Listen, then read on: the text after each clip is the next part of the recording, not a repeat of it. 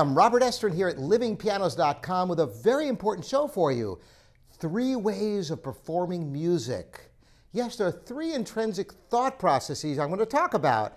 And they don't just apply to performing music, they apply to life itself, which is why I've been really thinking a great deal about how I present this to you. I hope you enjoy this and welcome your comments. The three types of thought patterns with performing are linear, random, and cyclical. And I'm going to go through each of these and explain what they are first and then apply them to performance for you. So, what does a linear thought process look like? Well, obviously, even speaking is a linear process, word to word to form thoughts. Music is a linear experience after all. And in Western civilization, scientific method is a beautiful example of a linear process, a linear thought process.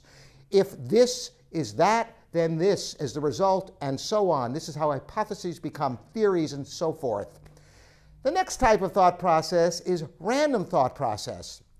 This is more exemplified by Eastern thinking. For example, meditation is kind of a random thought process. As Westerners, we think of meditation as clearing the mind because, yes, it's necessary to stop the internal dialogue, but just because you aren't identifying things and labeling them doesn't mean you're not thinking.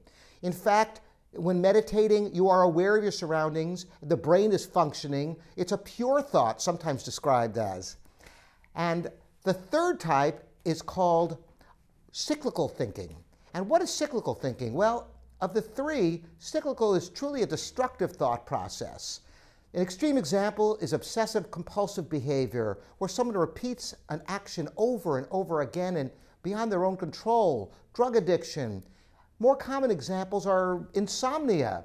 You lie in bed at night and you have plenty of time to sleep, and just at the moment you're about to fall asleep, you think, oh, good, I'm going to sleep. Oh, I got to get up tomorrow, and oh.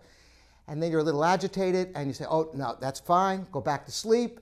And of course, you set yourself up for the same pattern just as you're falling asleep the next time. The same thing happens, and it goes round and round and tossing and turning all night long. Like a feedback loop. When you put a microphone by a speaker and you get a horrendous noise, it's the same thing. In this case, it's emotional noise, and it's very troubling. So, how does all this relate to musical performance? Well, musical performance is a thought process after all. So, let's start with linear thinking.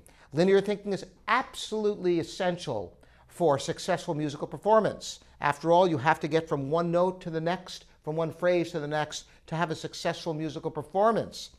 But it's more than that. A great musical performance is an expression of emotions and feelings about the music and the love for your audience and so many other things that come into play. And strictly a linear process of getting from A to B to C can be nothing more than that if you're not careful. Well, that's where a random thought can come in. Yes, you prepare for weeks and months for musical performance and you get there and well, now the piano is fresh. Maybe it's a different instrument than you've played before. The hall has different acoustics. And yes, the audience plays into it also. And maybe you're inspired to try new things at, the, at your whim. That playful part of you just exploring and taking off and in ways that you maybe never did in practice before. This can be so electrifying to hear a performance like this. Of course, you don't want to take a wrong turn and end up in a exposition when you're supposed to be at the recapitulation in a sonata or worse yet, take a tempo you've never taken before and end up playing something faster than you have ever practiced it.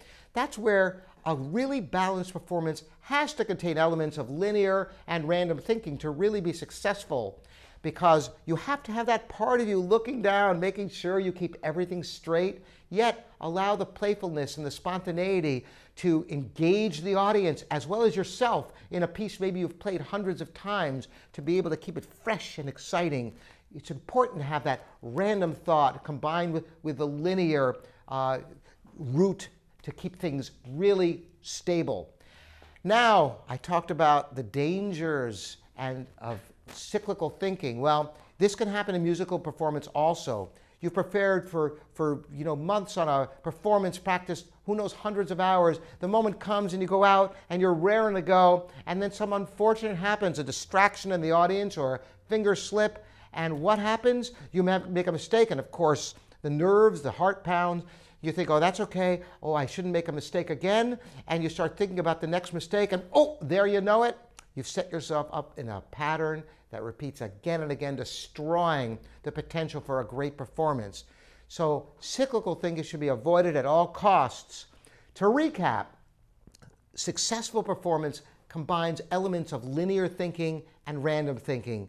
Ideally, you should have that playful part of you, trying new things, getting the sound, working with the audience in ways that are fresh and, exciting and engaging to you so the audience is also engaged. But you must always have that linear part that keeps things straight, that's watching down, making sure you don't take a wrong turn or get too carried away in your own, for your own good and avoid that cyclical thinking. It's bad news. Forgive yourself for a mistake. After all, it's only music. No one's going to die. There's no danger.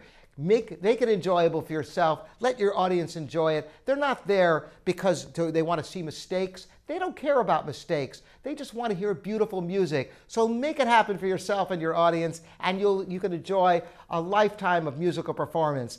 Thanks for joining me, Robert Estrin, here at livingpianos.com. I really welcome your comments and any observations about your own thought process during musical performance, and I will post them for others to enjoy as well. Thanks for joining me, and I'll see you next time.